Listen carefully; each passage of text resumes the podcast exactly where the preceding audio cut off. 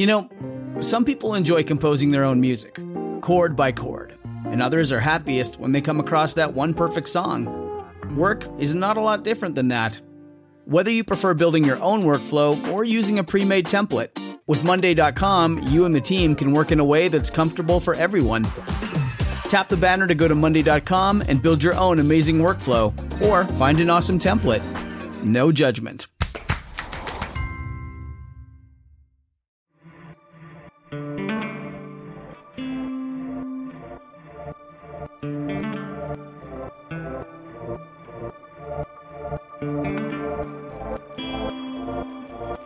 Welcome to Dig, a history podcast.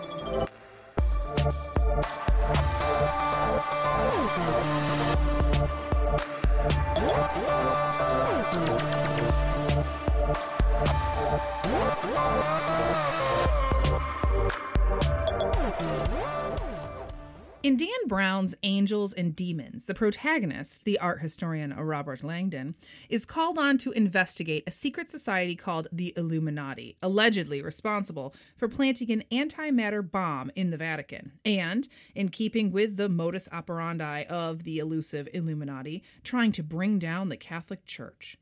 Like all of the Robert Langdon series, Brown dives deep into various occult and religious symbology, while selecting the more interesting threads of art, science, and Christianity histories.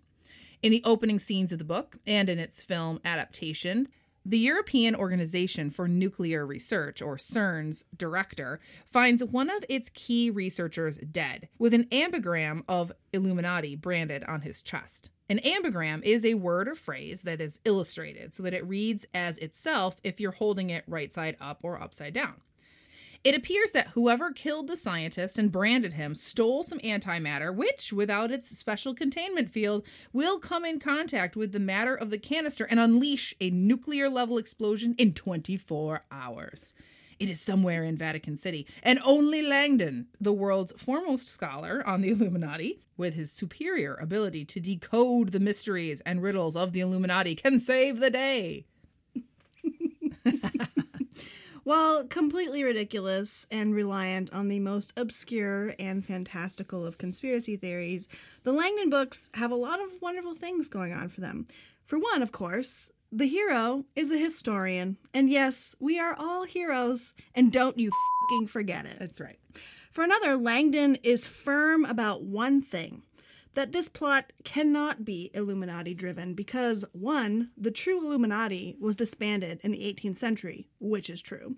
And two, the 18th century Illuminati wouldn't kill a scientist because they were themselves scientists committed to reason and inquiry, mm. which is partially true. Mm. Spoiler alert the true perpetrator of the entire thing is revealed to be the Camerlengo, who works for the Pope. So when the Illuminati plot turns out to be a cover story orchestrated by a sanctimonious priest who is trying to remake the church in his own narrow vision of Catholicism, Dan Brown gets at the heart of all Illuminati conspiracy theories. They are smoke and mirrors, myths and whispers used by mostly, and we'll discuss how and why today, conservative leaders to mislead, frazzle, and or rile up the public. But it's also a scapegoat a global conspiracy or a secret cabal like the Illuminati is a seductive, exciting, and simple answer to complicated moments. So today's episode is about the history of the organization known as the Bavarian Illuminati and their imagined role in the French Revolution. This is a story about enlightenment, feminism, absolute monarchism, conspiracy theories, and weirdo boys clubs who dream of a better world. The full package. a little bit of everything. I'm Averill Earls. And I am Boba Fett. No, actually, I am Sarah Handley Cousins. And we're your historians for this episode of Dig.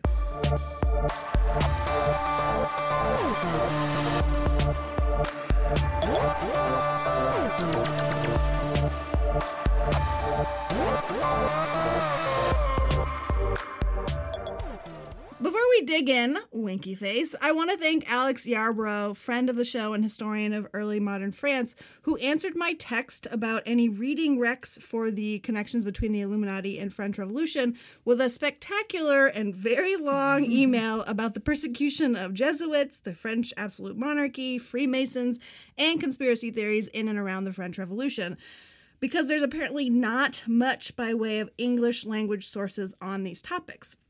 There is a good amount in French and German, but alas, those are a bit beyond my language capabilities. And someone would definitely chime in and yell at us about our pronunciation. so. Absolutely. So. a lot of the stuff for today, especially about the Freemasons and the Jesuits, is actually adapted from his email. So thank you, Alex, for your help. And to the English language sources that do exist. Um, some of this is really, really, really old. Uh, the most recent monographical scholarly work on the Illuminati that I could find is from the 1970s, 1972. And before that is a book from 1918. even the more recent articles I read, like Michael Taylor's work on 18th century British conservatives, Illuminati conspiracies, reference the 1972 and 1918 texts as the key ones for the field. So I don't think this is just a limit of our library. Conversely, there is a ton on the Freemasons. I included a bunch of the ones I looked at while writing this episode in the bibliography, which you can find at digpodcast.org. When and where I could find English translations of primary source texts, I consulted those. Um, with an episode like this, there is a lot on the web, but not a ton of scholarly English language sources. So when I consulted National Geographic or BBC or NPR stories, I tried to find what they were referencing in their scholarly texts, where they were getting their information from, and then tried to cross reference that where possible with primary sources as well. Um, regrettably, even those more reputable sources like Nat Geo and BBC and, and NPR, they don't footnote or list bibliographies, Right. rah, Which, is, a big pet peeve of yeah, historians. Huge pet peeve, um, which is and really is a problem that I think uh, gets to the core of conspiracy theories Mm-hmm. more generally in our digital age, right? We can't just take every Facebook story or Google search or Cokie Roberts interview at face value, right? We Right. all need to dig deeper. Absolutely.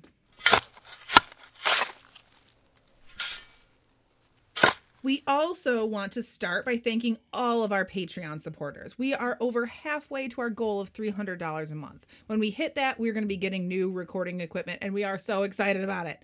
So, thank you to all of you generous souls who are already giving, and particularly to our auger and excavator level patrons. A very special thank you to our newest excavator level patron, Danielle. Thank you, thank you, thank you, thank you, thank you. Your generosity will go down in history. Listen, uh, if you're not already a patron, you can be by going to patreon.com slash digpodcast to learn more. When a way of thinking or believing or living is considered so untraditional or dangerous that it is prohibited through legal or social sanctions, the people who want to think or believe or live that way do so in secret. Secret societies were really common in, in Enlightenment era Europe. Um, according to John Roberts, a historian of the mythology surrounding secret groups in Europe, in sheer numbers, there have probably never been so many secret sects and societies in Europe as between 1750 and 1789 between absolute monarchies, religious persecution emanating from both states and churches, and expanding imperial borders challenging and redefining national and regional identity, the people of Europe had a lot to be frustrated with and to think about. In this period, which was also the height of the circulation of Enlightenment philosophies, there arose Rosicrucianism, Martinism, and of course, the Freemasons, who'd been around a bit longer, but who started to really spread on the continent in the 18th century. The Freemasons and the Illuminati are regularly discussed in conjunction because the founder of the Illuminati movement sort of incorporated under the Freemason organization. Today, the Freemasons are a global fraternal order, one that I'll be talking about a lot in my episode. They're still mostly men only orders, and their designation as a secret society is much diminished since the early 19th century. Now they're as much a regular civic organization as the Moose or the Elks clubs. The Freemasons were, more than anything, an elite intellectual gentlemen's club with rituals and rules intended to foster community and in group loyalty. The Freemasons trace their roots back to the medieval English and Scottish stonemasons who built the great cathedrals of the UK.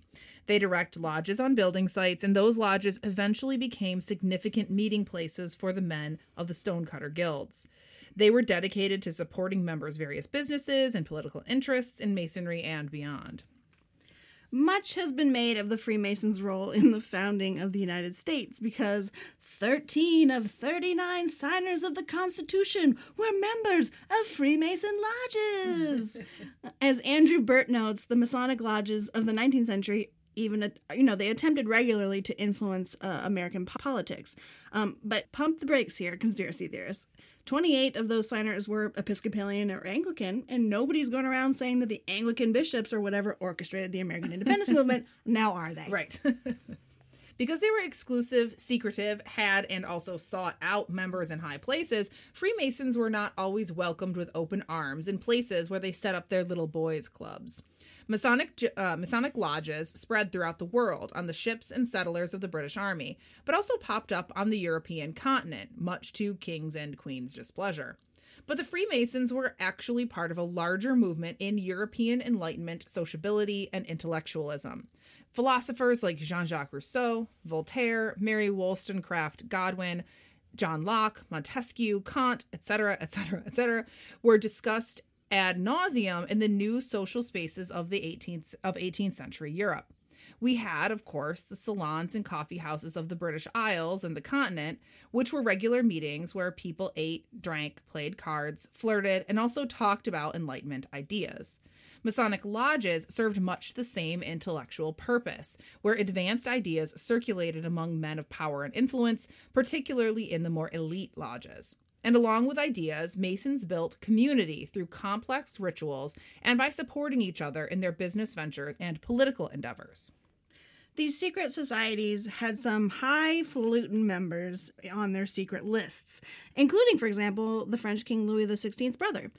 In France, Masonic lodges were most popular um, and had their sort of peak moment in the 1750s. Like a lot of elites, noble or not, they embraced liberal ideas, deism, claims of equality, and opposed the old regime society of orders. Uh, but in practice, they were not usually actually very radical. They just thought radical thoughts, but didn't want to do anything radical. This was mostly talk. Freemasons enjoyed the conversation and the debate, but rarely was a lodge actually vested in any kind of reform or a revolution. When the revolution spread across France in 1789, starting in Paris, Masonic lodges were already in decline. During the revolution, most Masons stayed out of the action. Some were actually prominent counter revolutionaries, like Joseph de Maistre, a Savoyard who regarded monarchy as both a divinely sanctioned institution and as the only stable form of government. One lodge, however, the Nine Sisters Lodge, furnished many major revolutionaries. The Nine Sisters was founded in Paris in 1776, primarily to support the American Revolution. Voltaire, Benjamin Franklin, Jean Nicolas de Meunier, who was elected May 16, 1789, by the Third Estate of the City of Paris to the Estates General, and many supporters of the French Revolution were members of the Nine Sisters Lodge, which was a patron of arts and sciences and deeply invested in philosophical discourse. When contemporary conspiracy theorists wrote about the Masons or the Illuminati as being the originators of the French Revolution, they probably had these folks in mind. In reality, while significant actors in the revolution were Masons, Freemasons, as a sort of larger organization, were not the only social groups discussing the social contract theory or debating the pros and cons of enlightened versus absolute monarchy. As Sarah said, lodges were just like any of the other public intellectual spaces, like coffee houses and salons, that were extremely popular in Paris, in London, in New York, in Amsterdam, etc.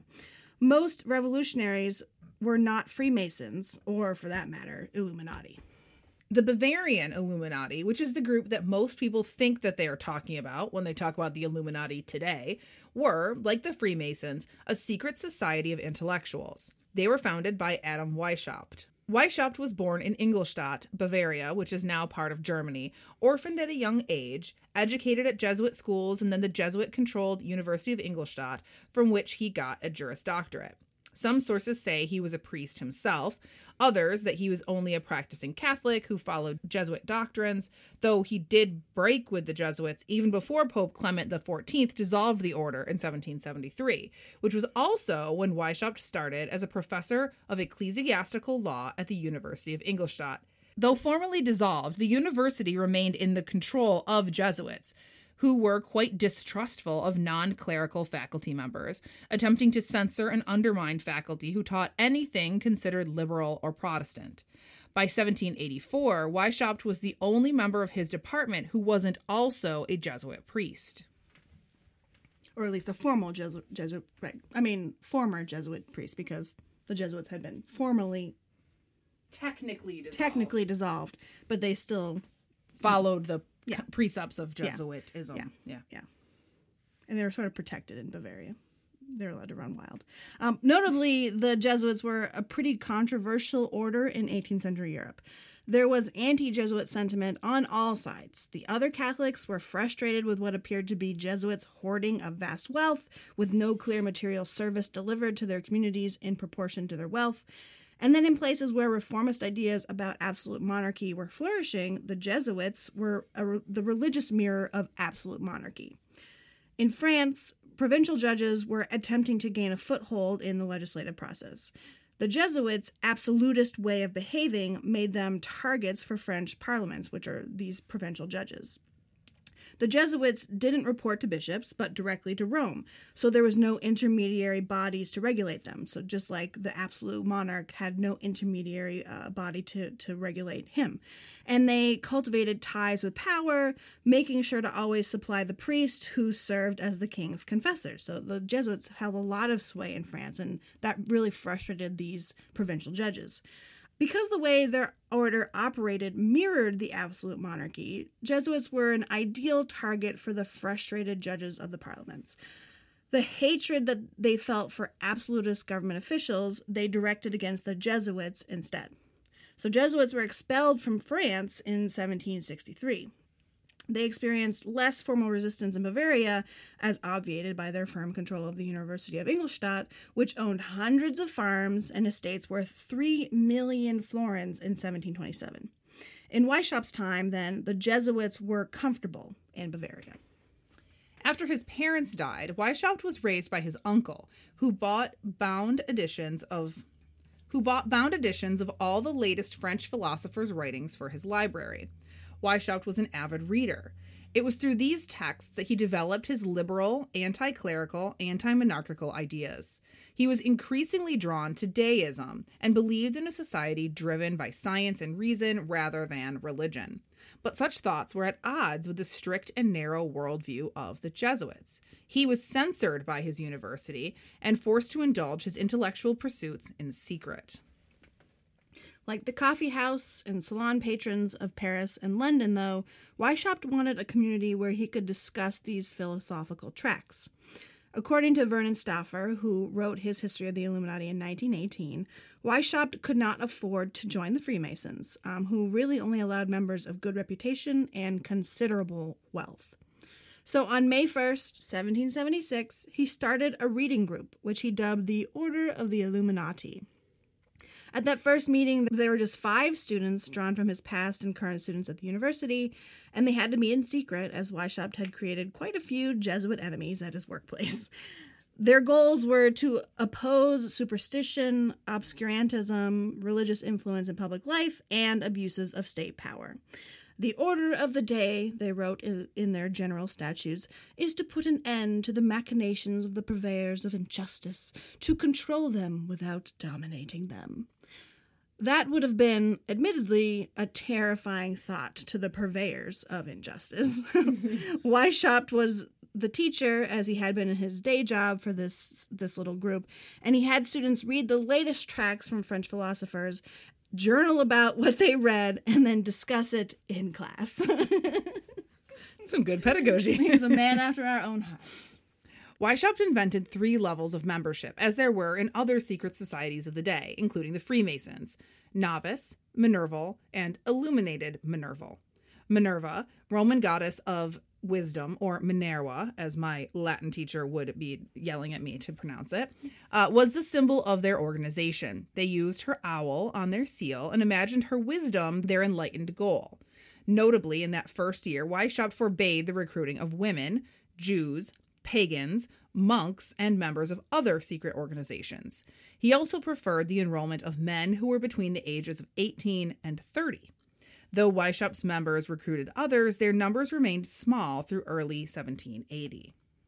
Sounds very. He had a very particular kind of person that he enjoyed spending time with. One would imagine that he thought of himself as like a classical, like ancient Greek uh, With a cult. teacher. Yeah. Yeah. hmm hmm And um, Like an old fashioned cult, I mean. yeah, and like sex, maybe. So, like a modern cult, too. Yeah, all those things, and not sex with women. Obviously, they were ba- they were banned in these early years. Um, so Stauffer assembled from Weishaupt's writings descriptions of these three grades of membership, which I will recount for you now um, because they're quite rambling and entertaining. Um, to the grade of novice, youths of promise were to be admitted, particularly those who were rich, eager to learn, virtuous, and docile, though firm and persevering. Oh, my. The ceremony of initiation through which the novice passed into the grade Minerval was expected to disabuse the mind of the candidate of any lingering suspicion that the order had as its supreme object the subjugation of the rich and powerful or the overthrow of civil and ecclesiastical government. It also pledged the candidate to be useful to humanity, to maintain a silence eternal, a fidelity inviolable, and an obedience implicit with respect to all the superiors and rules of the order, and to sacrifice all personal interests to those of the society. Admitted to the rank of Minerval, the candidate received into his hands the printed statutes of the order, wherein he learned that in addition to the duties he had performed as novice, his obligations had been extended, with special reference to his studies. To the in the assemblies of this grade, the Minerval for the first time came into contact with the members of the order. In other words, his life within the society actually began.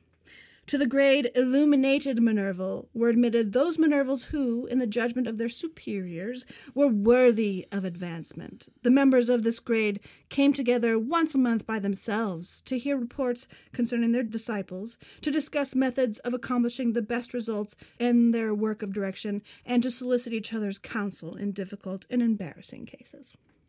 Oh, my. Yeah. This was the vision of Weishaupt, who was clearly no revolutionary.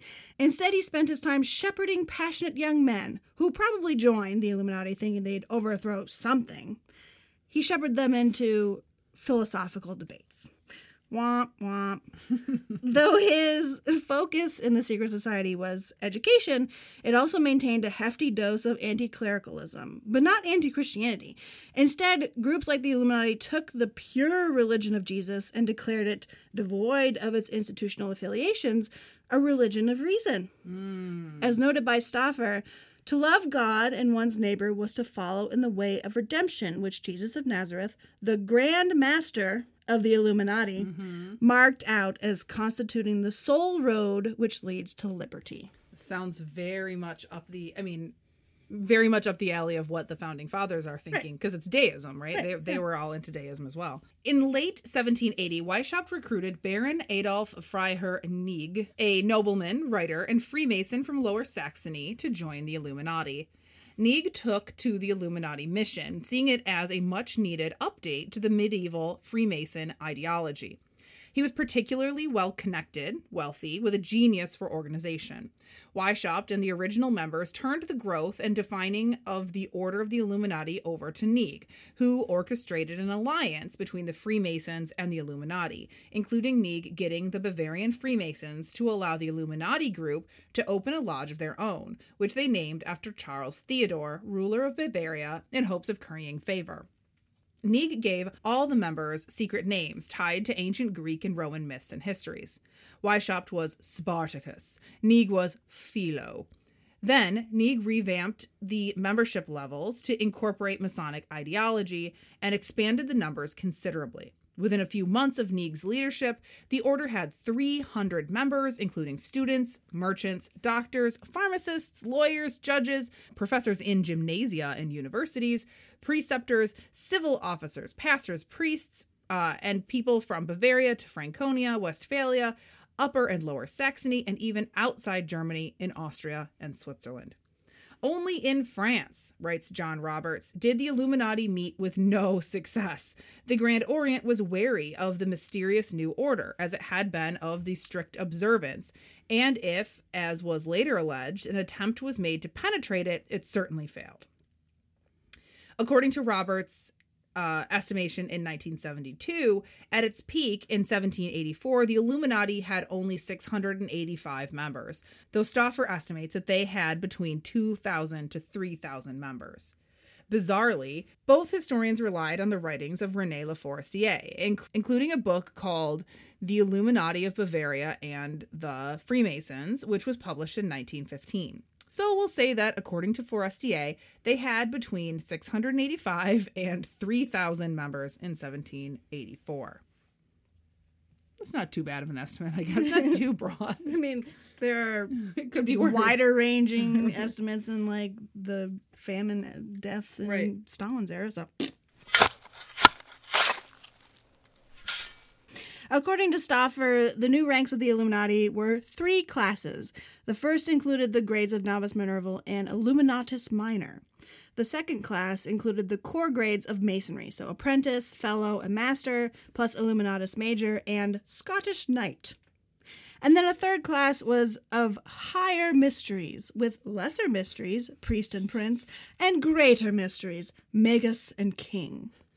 Basically, Nig made a lot more rigmarole for members to aspire to in their Illuminati membership. Um, to me, this sounds like the levels of Scientology where secrets of the organization are revealed the higher you climb, Yes. which also depends on your wealth and influence Yes. status and how much money you give them. And not to interrupt you, but I thought the exact same thing when I was working on my episode. I kept thinking to myself, oh my God, this is exactly like Scientology. Mm-hmm, mm-hmm. Mm-hmm, so this system also allowed uh, existing members of the Masons to bypass the intro stages of the Illuminati and start at higher levels in the organization, which fit in with the wealth and influence system because Freemasons, by design, had to already have wealth and influence to join the Freemasons in the first place. But Weishaupt, it turned out, was not actually content to let Nig have complete control over the Illuminati.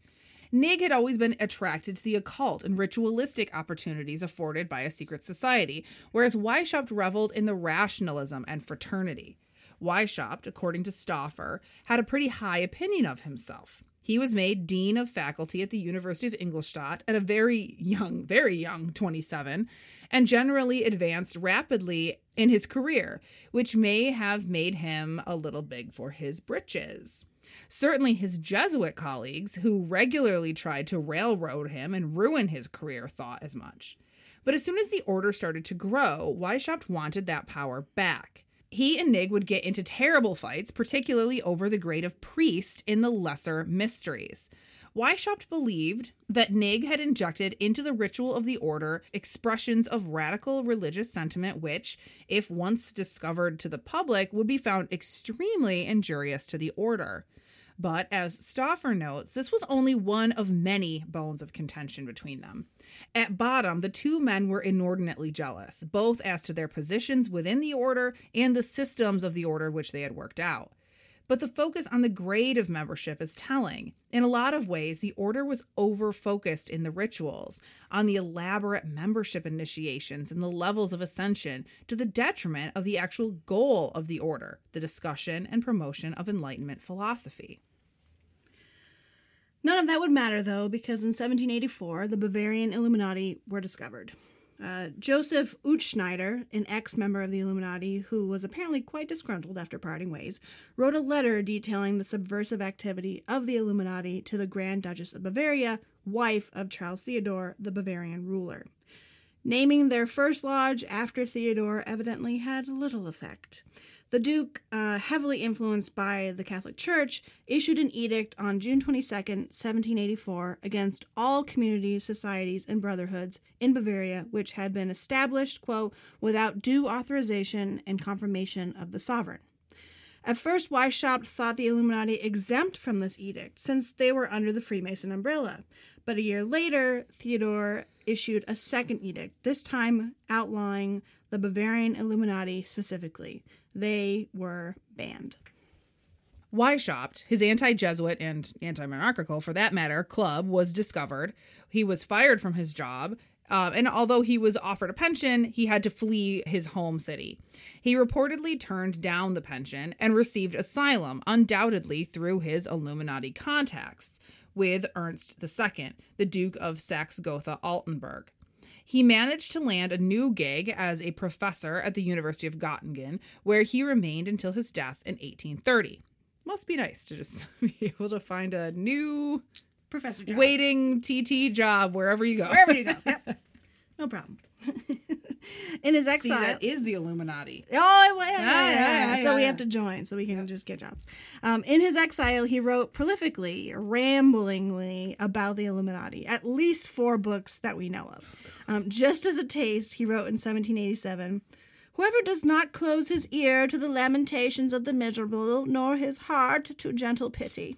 Whoever is the friend and brother of the unfortunate, whoever has a heart capable of love and friendship, whoever is steadfast in adversity, unwearied in the carrying out of whatever has once been engaged in, undaunted in the overcoming of difficulties, who does not mock and despise the weak, whose soul is susceptible of conceiving great designs, desirous of rising superior to all base motives, and of distinguishing himself by deeds of benevolence, whoever shuns idleness, whoever considers no knowledge as unessential which he may have the opportunity of acquiring, regarding the knowledge of mankind as his chief study, whoever, when truth and virtue are in question, despising the approbation of the multitude, is sufficiently courageous to follow the dictates of his own heart, such a one is a proper candidate.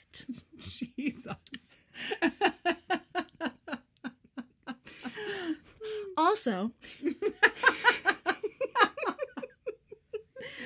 the tenor of my life has been the opposite of everything that is vile, and no man can lay any such thing to my charge. Okay. the order, though, lost its base of operation. Even if it hadn't been discovered and disbanded, the tension between Knigge and Weishaupt was untenable. Though Weishaupt described his vision for the world in his various publications, he was ultimately just another voice in a cacophony of Enlightenment era philosophers. Though many groups have since pretended to descend directly from the original Bavarian Illuminati, there is no evidence to support those claims. But since they were discovered and disbanded, a great many things have been attributed to the German Illuminati. One of their first supposed accomplishments mobilized the people of France in 1789 to overthrow the monarchy, extricate French government from religious interference, and launch an allegedly international revolution. In 1797, the revolution that raged through French cities, towns, and villages, seizing the property of the nobility, executing clergy and kings, and dismantling the whole social order, was spreading. Under the military leadership of Napoleon Bonaparte, the French army was taking its new world order to Italy and Germany with sights set on Spain, Britain, and the Mediterranean. In the wake of all this upheaval, um, from the Women's March of 1789 to the Great Terror of 1793 to 94, to the rise of Napoleon and the French Revolution wars across the continent, certain counter revolutionary intellectuals surveyed the ruins of their beloved old regime and tried to come to terms with what had happened. Um, John Robison and Augustine Barruel, um, staunch believers in monarchical rule, put forth a conspiracy theory that attributed the entire revolution to the Illuminati. Augustin Barruel, a Jesuit writer, attributed the earthquake that was the revolution to a conspiracy of a few evil people. Barruel argued that the revolution was the result of a plot carried out by philosophes and Illuminati infiltrated Freemasons. Together, those two groups, philosophes and illuminated, infiltrated um, Freemasons, gave birth to Jacobinism and thence the re- revolution. This analysis allowed Barruel to avoid thinking critically about monarchical rule, social hierarchies, oppression, etc., the things that he'd benefited from in his life under the old order. It would have been much harder to admit that deep changes in society and in politics led to the collapse of the old regime. A deep causes theory would be downright depressing for men like Barruel, as they would imply a difficulty of restoring the old regime. The Scottish writer John Robison took matters a step further. Writing at the same time as Barruel, more or less, Robison argued that far from being powerful plotters, Freemasons themselves were mere pawns, unwittingly under the influence of the Bavarian Illuminati. The implication of Robison's theory was that if you could get the plotters, the Illuminati, out of the picture, you might be able to have a thorough restoration of the monarchy later. Historian Michael Taylor notes that while these tall tales were debunked numerous times over the decades since, the idea in 1797 was quite popular. Both books sold out of their first printing, and the English translation of Barruel's, um, notably four volume manuscript, was reprinted three times in one year, Robison's four times. The Robison Barruel Illuminati theory was regurgitated in preachers' sermons, in newspapers and pamphlets distributed throughout England and America's cities and towns, um, works of reference, tracts, and even novels. Particularly between 1797 and 1802, it was the conspiracy of the day a simple way for conservative politicians to write off the revolution, to ignore the very real consequences of prolonged disenfranchisement, persecution, suffering, and the oppression of the masses. If the French Revolution was merely the work of a small group of radical master manipulators and not the will of the people, it could be ignored. But Robison and Barruel's conspiracy theory gained traction because, as Taylor argues, they played up two key fears that British conservatives had in the 18th century. First, that the Illuminati had big plans to politically empower women. According to some Illuminati doctrine seized by the Bavarian government that uncovered a plot to educate, give votes to, and sexually liberate liberate young women. Like, oh my god, the horror, right? And second, the universal mission of the French Revolution, most frightening to conservatives when it came from within the house, as it were.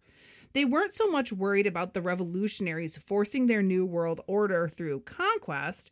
The English were pretty confident that they were the best military in the world because empire, you know. But what could they do to stop an unknown internal threat? What if revolution was catching like the plague? So Robison and Barruel published this conspiracy theory, a global conspiracy theory of anti-monarchical, anti-clerical revolutionaries, and then the United Irishmen did indeed attempt to launch a revolution from within the house. And yeah, that made the conspiracy theory make a lot of sense to a lot of people. The Illuminati, man, they're everywhere. of women, Barruel wrote that, quote, Freemasonry has its female adepts, and the Illuminates wish to have theirs. The plan is written in Xavier von Zwack's own handwriting. Zwack was the order's second in command to uh, Weishaupt, and he was the most intimate friend and confidant of Weishaupt, in short, his incomparable man. When the Bavarian government shut down the Illuminati and drove Weishaupt out of the country, they seized the order's papers and published them. These are the grounds upon which Barruel and Robison wove their narrative of a global conspiracy. Um, now, while there's no actual evidence of the Illuminati going underground, having connections to France, or even having more than the 685 to 3,000 members at their height, the con- content of their thinking was so alarming to conservative, counter revolutionary, anti Masonic individuals like Barruel and Robison that it was enough to convince them that the Illuminati must be behind the French Revolution. Barruel included excerpts from the aforementioned letter written by Zwack, who um, is also known in the order as Hercules. That was his secret name. Mm-hmm. A plan for an order of women This order shall be subdivided into two classes. The first shall be composed of virtuous women, the second of the wild, the giddy, the voluptuous. Yeah, yeah. Both classes are to be ignorant that they are under the direction of men. The brethren who are entrusted with this superintendence shall forward their instructions without making themselves known. They shall conduct the first by promoting the reading of good books, but shall form the latter to the arts of secretly gratifying their passions. Oh. And this association might moreover serve to gratify those brethren who had a turn for sensual pleasure. Ew. Yeah, I know. A list, according to Barruel, of 85 young ladies accompanied this project proposed by Zwack, including Zwack's own four daughters and wife. Oh, God. Robison, also working from the Order of the Illuminati's letters and papers, quotes from a letter between Minos to Sebastian in 1782. Now, you know, just keep in mind all of these members got fake names because, you know, secret society. Yeah. So this is the, the quote. The proposal of Hercules to establish a Minerval school for girls is excellent, but requires much circumspection. Philo and I have long conversed on this subject. We cannot improve the world without improving women, who have such a mighty influence on the men. But how shall we get hold of them? How will their relations, particularly their mothers, immersed in prejudices, consent that others shall influence their education? We must begin with grown girls. We must always be at hand to prevent the introduction of any improper question. We must prepare themes for their discussion.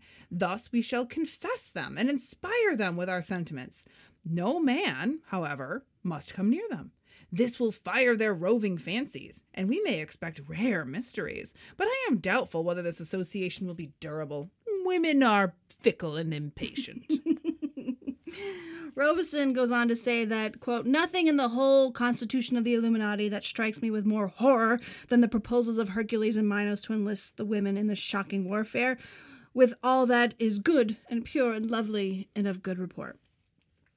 He implores his good countrywomen reading his tract to do whatever is necessary to reject the influences of the dangerous Illuminati.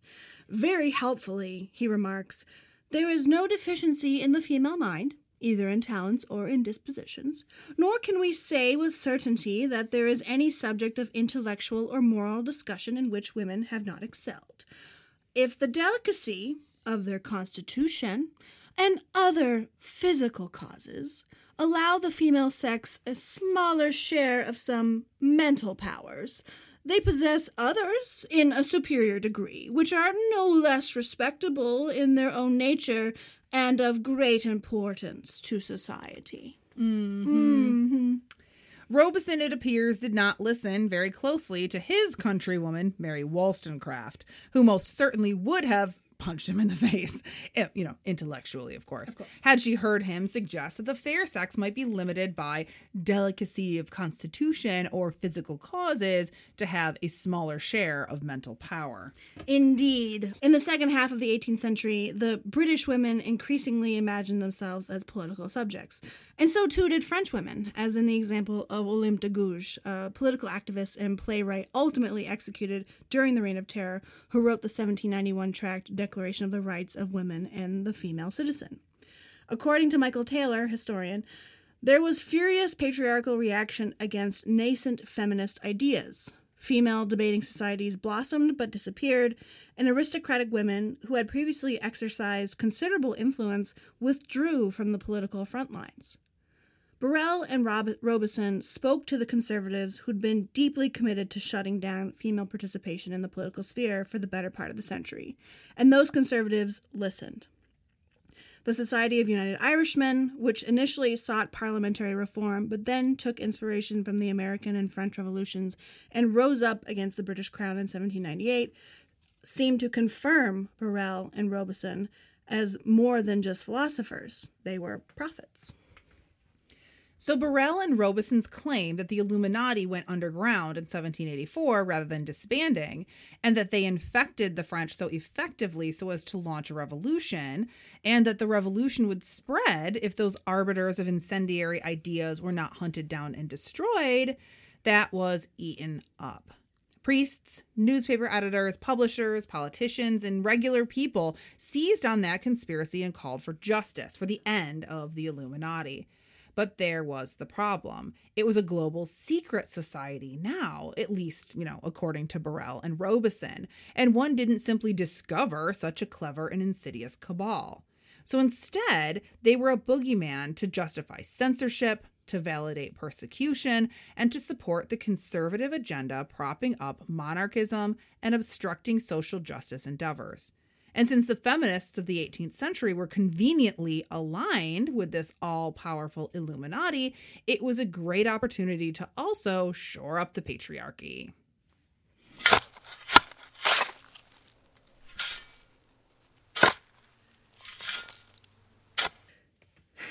The Illuminati have, of course, been folded into our lexicon of pop culture conspiracy theory icons. In addition to playing a prominent role in the Langdon books, the Illuminati and Illuminati symbology were very popular in Gothic literature right after this French Revolution period. Um, several Mary Shelley scholars suggest that Frankenstein's monster, which was created in Ingolstadt, just like the Bavarian Illuminati, is an allegory for the order. The Illuminati are in war and peace, have a vampire fiction series written by Michael Romkey, a science fiction trilogy from the 1970s beloved by the hacker community, and more recently, Marvel has launched the New Avengers Illuminati, and quote, elite group of the planet's most powerful guardians who meet whenever the Earth faces its greatest threats, including aliens though the back cover claims that nobody knows who they are, and that's the way they want it. The front cover shows Iron Man, Professor Xavier, Mr. Fantastic, and Doctor Strange, among others. Uh, so, not too secret, I guess. Um, and who could forget the Illuminati's role in Laura Croft, Tomb Raider the film, starring the timeless Angelina Jolie? The Illuminati star in tons of games, card and video, etc certainly right now we are inundated by conspiracy theories inspired uh, by and coming out of the current presidential administration. The liberal media is after me. Hillary's emails. Ted Cruz's father uh, was part of the JFK assassination. Voter fraud in states with just happen to have majority black populations. Vaccines cause autism. You know, all of which are complete and utter bullshit uh, but are easy ways for the current administration to cause confusion and disorder, to undermine social justice initiatives, and of course, to shore up the patriarchy. Last year, CNN put out a running list of conspiracy theories that Trump propagates, and we'll link it to the transcript. Robison and Barruel at least went to the effort of building their theory on the Illuminati papers, on on actual sort of evidence. Yeah. But conspiracy theories are also not the sole domain of those in power. We don't have time today to get into the role of conspiracy theories in black communities in America, but I'd re- be remiss if I didn't at least send you to Patricia Turner's I Heard It Through the Grapevine, Rumor in African American Culture to at least get started. The Illuminati conspiracy is a part of hip hop culture for both black and white listeners. Um, the Illuminati are credited with the success of hip hop. And artists like Jay Z and Nas and Public Enemy and Kanye West have variously encouraged that theory. Many believe that the artists like Tupac and Biggie Smalls were murdered by Illuminati for one reason or another. And these are powerful stories. They're glamorous, exciting, scary, but often less frightening than thinking that we, as regular people, could have done something to change the outcome. Uh, easier, too, I think, to believe a secret society is out to get you rather than the institutional, systemic, and bold faced racism and oppression our neighbors and countrymen and women protect. For today, though, we want to close with a message that Dan Brown, hopefully intentionally, delivered in Angels and Demons the imaginary Illuminati, and all conspiracy theories shilled by those with power are smoke and mirrors, misinformation, intended to keep the rest of us chasing an invisible foe. In truth, the person most responsible for the antimatter bomb in the book is the creepy priest played by Obi Wan Kenobi, who can't stand the thought of the Catholic Church changing along with the times. Or it's the king who wants to hold onto his crown, the billionaire invested in keeping the economic system benefiting the super rich, the politician who can build their platform on xenophobic, racist, misogynist, conspiracy theory rhetoric. The end. I, I just wanted to add this. I, I mentioned earlier that um, Robison and Barruel at least based their theory on Illuminati papers. Mm-hmm. And I actually think that there are some really disturbing ways that that still happens where you have like a you have like a database Mm-hmm. and you manipulate it Yeah. and interpret it in knowingly um bad faith ways Yeah. you know what i mean Yeah. so the obvious the very obvious example of this is the pizzagate Right. Yeah, yeah. conspiracy which is all based on the leaked emails Mm-hmm. of um john podesta Yep. right so they take like things like john podesta emailed some recipe and people were like oh it's a secret code for blah blah blah Yeah. so obviously very very bad faith but still having this like source material Right. which makes it almost more insidious because they can always say like well i got it from this yeah. source Source. i didn't just come out of my head like yeah. It's from them, right? Right. It's from the people we're accusing of doing these things. Right.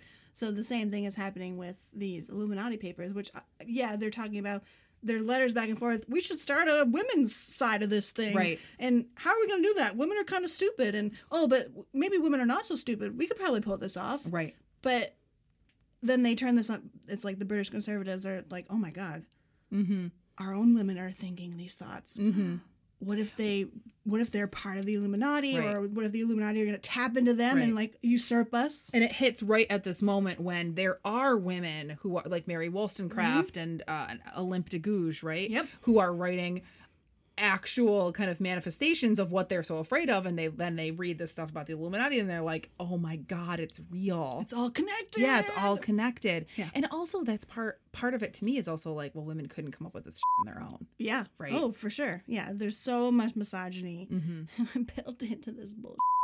Um, it's crazy. So there was another way that I thought about opening and closing this that Mhm. wasn't Dan Brown because in the 1960s, um, these two newspaper editors decided that they were like really fed up with people being cattle and sheep and just like accepting the world. So they invented uh, or they like brought the Illuminati back to life by printing in their paper like all of these stories like they would write in anonymous and fake name stories that were like also conflicting about how the illuminati were orchestrating all these things and like the jfk assassination and shit like that. Um, and so then that was supposed to be a trigger for people to be like well these are conflicting. Maybe i should look into this myself and like figure out the truth. But instead people were just like oh my god did you read this thing? It's true. Jfk was killed by the illuminati or it was an inside job or whatever blah blah Right, blah. Right. so and that that's also they also invented discordia the faux religion um, that was supposed to go out and just cause chaos. And they had like a manifesto for discordia. And then people started actually becoming discordant followers. So i thought about that intro but i like the uh, the dan brown better a little bit. Because i think it ties back into Yeah, no, the the Dan Brown is kind is kind of perfect because he's pointing out that like it's not the Illuminati it's not the illuminati ultimately, And- right? even i mean even the backwards priest Right. who is like so obsessed with these this old catholicism Right. in a lot of ways that's not even just the priest right that's what he was inculcated to Right. believe he is a product of the system right Mhm. so even that because you know there's there's a little bit of danger of saying well it's also this one guy who's in charge who's doing Right. all Yeah, orchestrating he's all just a he's a uh, uh what's the word like a lone wolf. Yeah. Right. right Yeah. Yeah. Yeah. Yeah. which is And also problematic That's super problematic, and Yeah. that's a ma- that's a major thing that we're in right now, Mhm. right? Because when when I wonder if it's useful to think about conspiracy theory and these kind of overarching connections of power and influence and control in thinking about how we think about lone wolf shooters today, Mhm. right? So, like, if a brown guy uh, who happens to be Arab commits some any kind of act of atrocity, we immediately connect it to to terrorism, Mhm. right? But when a white guy, even when he is literally connected to these like incel communities, for instance, or right? KKK or to the or white supremacist Neo-Nazis, organizations, yeah, right? I'm thinking of the incels because that Yeah. that's something that um, is still seems to like baffle people. Mhm. Um, it's it's their lone wolf, Right. Like they did they were they were totally uninfluenced by anyone else. It was just their brain something in it went wrong and Yeah. they shot people up and there's no bigger systemic or institutional thing it certainly has nothing ever to do with the president of the united states and his administration who shills this stuff as you said you know. Certainly we live i think in a period where we're at a particular peak of conspiracy mindedness but i was listening to something recently and i can't remember what it was. I think it was an interview with someone who had just written a book about conspiracy theories and why we're living in a moment of conspiracy theory. Yeah. and they were like it's really important to remember that the con- the people who believe in conspiracy theories are like not They're not wackadoodles. No, because if you really drill down we all have one conspiracy Yeah, theory that we sure. believe in I believe in the uh, Avril Lavigne one. What's the Avril Lavigne one? That Avril Lavigne is dead and that she has been replaced by her body double. Because she really has a body double. She hired her in the early 2000s, I believe it is, because she didn't like going out in public. And this girl mostly looks like her, but has like a different nose and is just not Avril Lavigne. oh my god! and her entire musical sound has changed in like the last five years. She looks, she's like dresses in bubblegum outfits, and she is not Avril Lavigne anymore. Just saying, uh, and it's all Canadian government cover up because they, you know, they don't want to admit that one of their three why, stars why would is the dead. Canadian government give a oh yeah, all My- stuff. My conspiracy probably shouldn't end up. I probably shouldn't say it at Say it. recording. It's true. I I think that the United States government shot down United Flight 93. I don't think it went down. I think by the time that one went down, I think that the U.S. actually played a role in it. Do you know what I'm talking about? Yeah, I the, one of the planes during 9 11. Yeah, yeah, yeah, yeah. Hmm. Yeah. I Oh, real Jesus I've Christ. always thought that since it went and and then you know it's funny? James and I were talking about it one day and he was like, "Oh yeah, the, the government definitely shot that plane down." I was like, "Oh my god, we both believe that." Everybody's a little bit crazy. Yeah, but, but I mean, and it's ludicrous probably, right? Right. But it goes to show Yeah. that everybody has some sort of conspiracy that makes sense to them. Share with us your favorite Conspiracy theory. conspiracy Yeah. theories, please, in our Pod Squad Facebook group or on Twitter. We would Yeah. love to hear which ones you believe in or which ones make you the most angry. And don't feel shame if you believe them, because Sarah believes that the U.S. government shot down United 93 and No, this is gonna follow me forever now. Rejects like, all of the like the heroism of the people on that plane. You're I so cold I hearted. know. I believe It's in the people, Sarah. It's- well, you believe Av- Avril Lavigne is dead. See, I can't even say Avril anymore. Good. I'm so well trained. She's a name stealer. Yeah. I'm Averill Earls. She's Avril Lavigne, but she's not. She's the body double. so thanks for listening as always, and we'll catch you next time. Bye. Oh, bye. Sorry.